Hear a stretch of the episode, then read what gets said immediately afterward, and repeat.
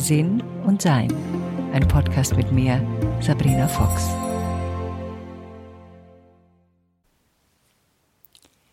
Freundschaften ist ein wirklich so interessantes Thema, weil ich bei Freundschaften eigentlich immer daran denke, dass es für mich Wahlfamilie ist. Also das sind Menschen, die ich in meinem Leben regelrecht gesammelt habe.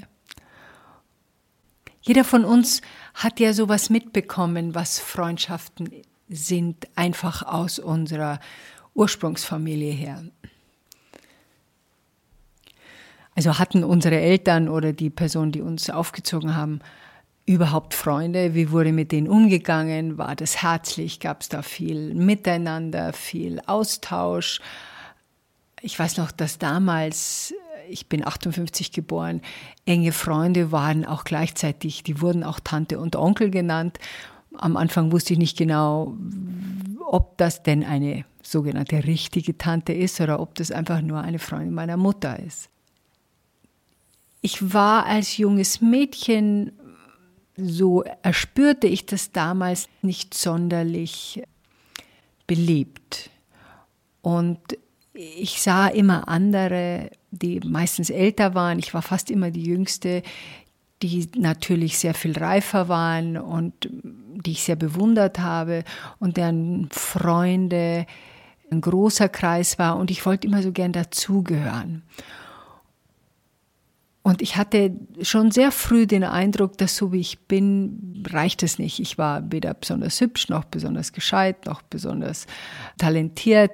Also ich hatte nichts, woher ich mein Selbstbewusstsein ziehen konnte. Dann war ich auch noch ein Spätzünder, das hilft natürlich auch nicht.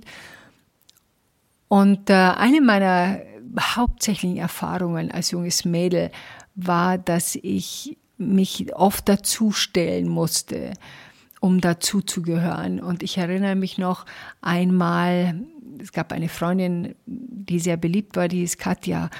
Und einmal waren irgendwie alle weg und nur ich war da und wir haben am Nachmittag gespielt und ich war irgendwie selig. Ich habe keine Ahnung mehr, wie alt ich war, acht oder neun. Und dann sagte ich zu ihr in meiner Begeisterung, Katja, du bist meine beste Freundin. Und dann stutzte sie so, schaute mich an, sagt, ja, du bist Nummer fünf. Und dann dachte ich mir, okay, okay. Und diese Erinnerungen an Freundschaften sind natürlich das, was dann wir mitnehmen. Und das habe ich dann mitgenommen in mein junges Erwachsenenleben, wo ich sehr früh mit meinem ersten Mann zusammenkam und seiner Clique und zu dieser Clique dann irgendwie gehörte. Die haben hauptsächlich Fußball gespielt und die Mädels waren halt so mit dabei. Und wie wir uns dann getrennt haben, nach vier, fünf Jahren verlor ich alle meine Freunde. Und das hat mich sehr durchgeschüttelt. Ich weiß noch, ich war, glaube ich, 23 oder 22. Und eine einzige war noch so ein bisschen halb übrig geblieben.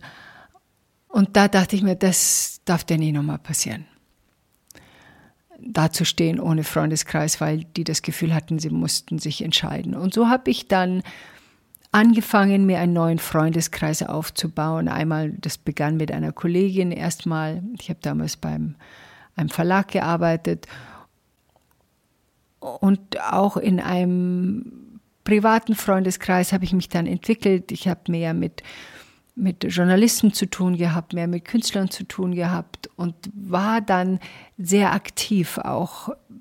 Also da begann so ein sehr aktives Leben mit Freundaufbau und viele dieser Freundinnen, es war so eine Handvoll von Freundinnen, die habe ich heute noch. Und wir sind sehr eng.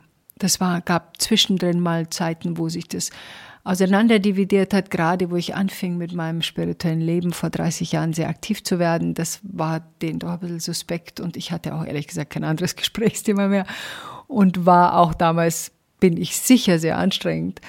Und die haben einfach gesagt, nein, das, da, da, brauchen wir, da brauchen wir jetzt eine Pause.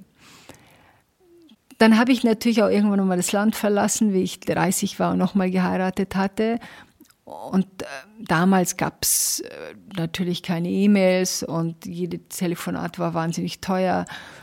Und da musste ich auch wieder neue Freundschaften schaffen.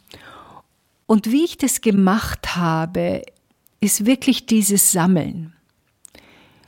Also wenn ich jemanden treffe, den ich interessant finde, dann beginne ich den Kontakt aufzunehmen und lade ein. Also natürlich achte ich auch darauf, ob der andere auch wirklich Interesse hat. Also ich bin nicht, hoffentlich nicht aufdringlich gewesen. Das ist ja immer so ein Hin und Her an Interesse, aber ich lade ein, ich kümmere mich drum, ich rufe an. Also in allen meinen Freundeskreisen und ich habe einige, einen Kreis, mit dem ich zusammen singe, einen, mit dem meine Seelenschwester, mit denen ich meditiere und Seelenbrüder und dann meine alten Freundschaften. Und also ich bin diejenige, die sich meldet. Ich bin diejenige, die Freundschaften aufrechterhält. Das war ganz interessant, als ich von Amerika wieder nach Deutschland zog, 2005. Da gab es ja schon E-Mails und man konnte da schon auch leichter in Verbindung bleiben, vor allen Dingen billiger in Verbindung bleiben. Haben sich 80 Prozent meiner amerikanischen Freunde nicht mehr bei mir gemeldet. Ich habe mich aber gemeldet und immer, wenn ich kam, habe ich mich gemeldet. Ich habe dafür gesorgt, dass wir uns treffen und immer auch mit diesem Gefühl, wollen die das auch natürlich, selbstverständlich. Trotz allem bin ich da diejenige, die das einleitet und die auch Gruppendynamiken erschafft, sei es jetzt bei meinem Improvisationssingen, wo wir dann gemerkt haben, ich hatte mich da eine Weile zurückgezogen, dann gab es eben nicht mehr so viel Treffen. Die haben sich immer noch getroffen, aber halt nicht mehr so oft, weil ich da schon ein bisschen ein Motor bin. Also ich lache da zwar drüber und natürlich gibt es da Momente, wo ich immer denke, hm, was ist denn eigentlich, wenn ich mich nicht mehr melden würde, würden die sich dann auch nochmal melden? Also ich nehme schon an, dass sie es tun. Trotz allem gibt es Menschen, die in Freundschaften sehr viel vertrauter sind, was es da braucht. Zum Beispiel eine meiner engsten Freundinnen und längsten Freundinnen. Wir haben niemals in derselben Stadt gelebt. Niemals. In unserem ganzen Leben nicht. Ich habe sie kennengelernt, da war ich, ich glaube, 23, da lebte sie schon in Paris. Und dann zog sie nach Marokko. Und trotz allem ist das eine meiner engsten Freundinnen, weil wir natürlich auch immer aufgepasst haben, dass wir uns nicht verlieren. Und das ist das was Freundschaften natürlich auch ausmacht. Manche verlieren wir. Es gibt Freundschaften, die habe ich verloren. Manche Freundschaften habe ich auch mit Absicht losgelassen. Manche Freundschaften sind dann wieder gekommen. Und immer noch, ich bin jetzt 63, mache ich neue Freundschaften. Ich treffe immer wieder Menschen, die ich faszinierend finde und toll finde die ich näher kennenlernen möchte. Und da biete ich mich dann auch an. so ein bisschen wie Sauerbier. Äh, ich erinnere mich noch, eine Freundschaft war, da zog ich, 2005 war das auch, wie ich aus Amerika zurückkam, zuerst nach Frankfurt. Und meine Freundinnen, die alten Freunde waren alle in München und ich hatte in Frankfurt überhaupt keine Freunde. Und war da über diesen Zustand eher verzweifelt und bin dann wirklich rumgegangen und habe jede Frau, die ich irgendwo gesehen habe, die irgendwie so aussah, als wenn sie mir gefallen würde, meinte ich, ach, das wäre doch eine nette Freundin. Und ich weiß noch, ich war mit meinem damaligen Lebenspartner zusammen auf einer Party. Es war eine Barbie- und Ken-Party und wir waren alle als Barbies und Kens verkleidet. Und äh, da traf ich eine Frau, die ich wirklich faszinierend fand und die mir sehr gut gefallen hat. Ich saß neben ihrem Mann und der hat mir sie dann vorgestellt. Und dann einen Tag später trafen wir uns wieder und ich bin auf sie zu und ohne Verkleidung jetzt dieses Mal und wir haben uns begrüßt. Und dann sagte ich zu ihr, ich, ich suche Freundinnen, ich habe hier keine in Frankfurt. Und dann sagt sie zu mir, nimm mich. Und so hat sich das entwickelt, indem wir miteinander bewusst uns Zeit genommen haben, uns kennenzulernen und uns auszutauschen. Immer mal wieder kriege ich E-Mails von Menschen, die äh, wenig Freundschaften haben. Und für viele ist es auch eine Wahl weil Freundschaften brauchen Zeit. Zu Freundschaften braucht es auch eine gewisse Großzügigkeit im Denken. Meine Freunde müssen mir nicht zustimmen. Die müssen mich respektieren für meine Meinung, aber sie müssen mir nicht zustimmen.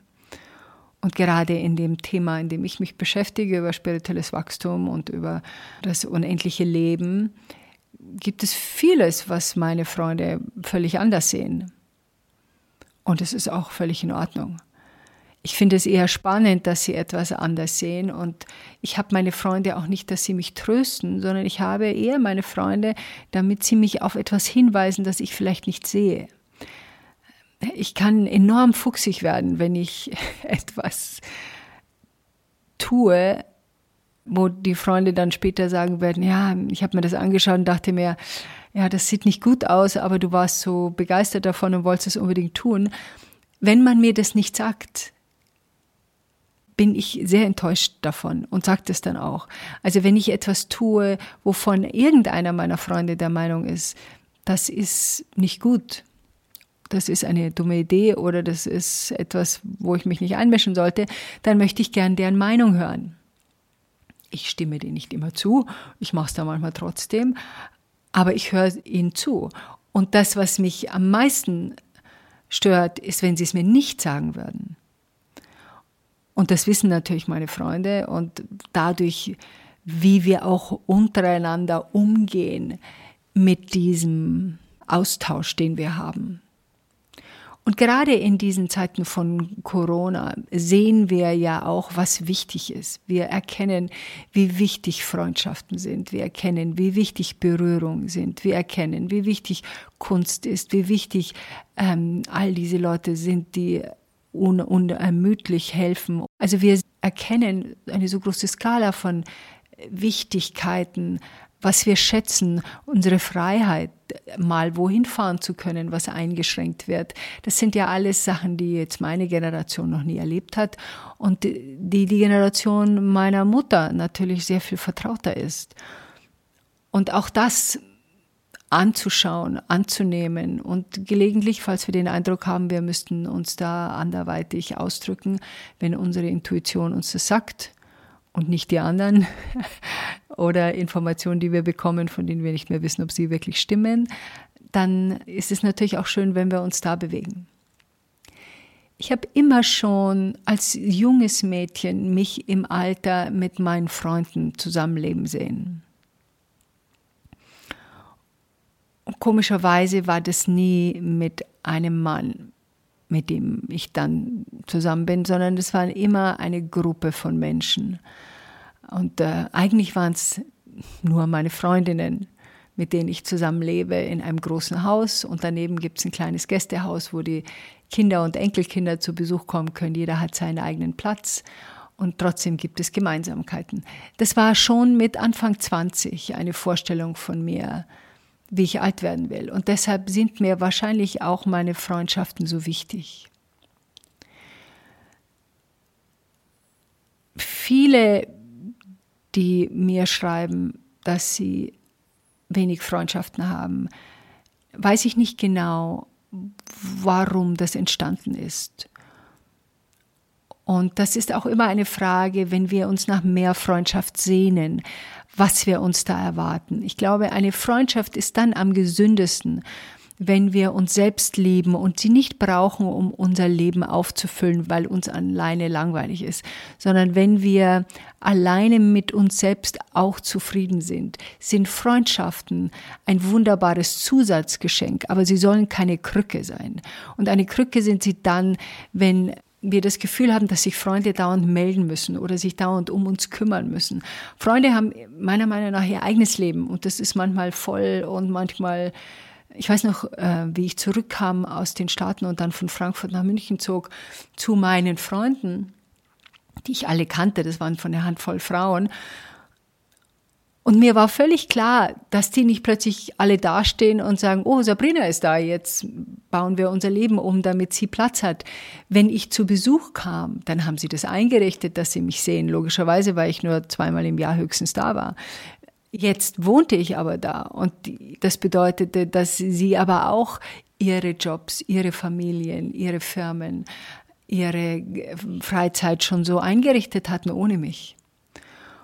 Und ich habe dann auch zum Teil neue Freundschaften geknüpft und war auch nie beleidigt oder, oder traurig, wenn sie keine Zeit für mich hatten.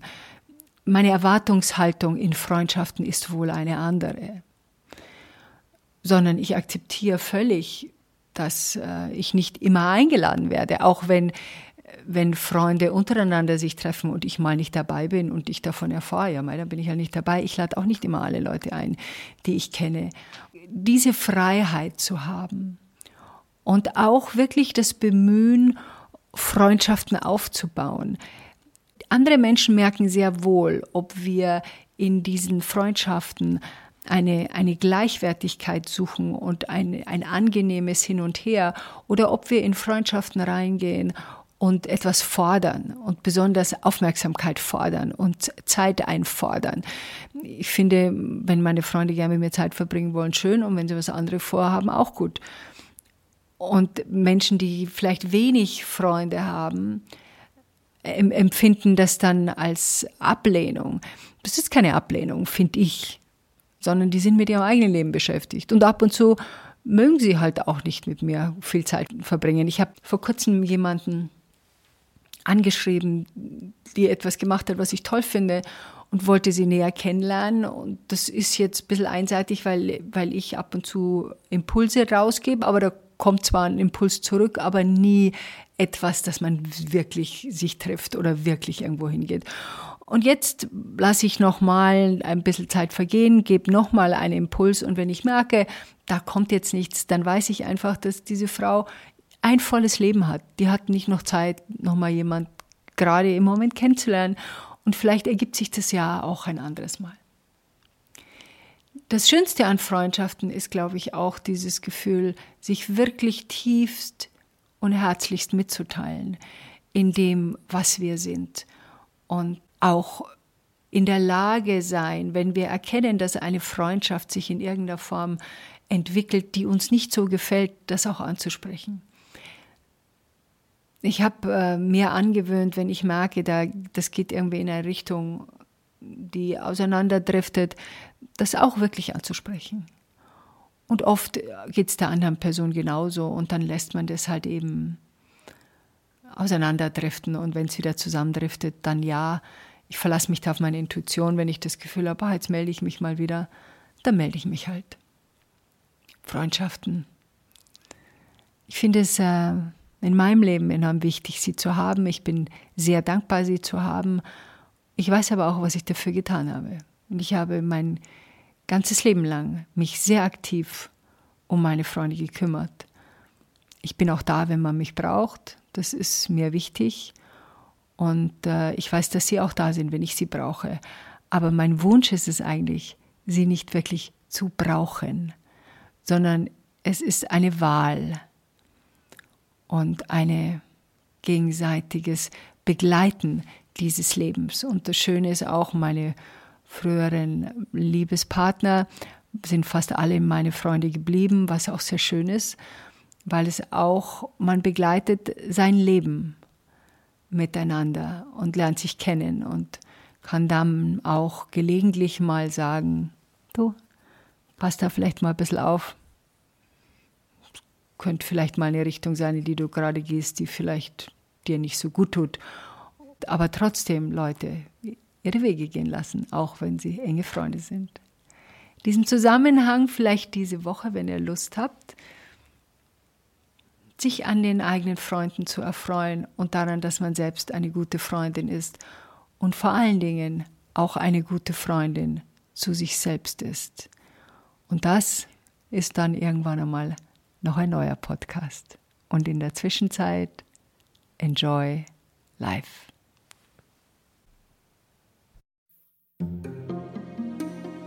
Weitere Informationen über Sabrina, ihre Bücher und Online-Kurse findest du auf sabrinafox.com und sinnsucher.de.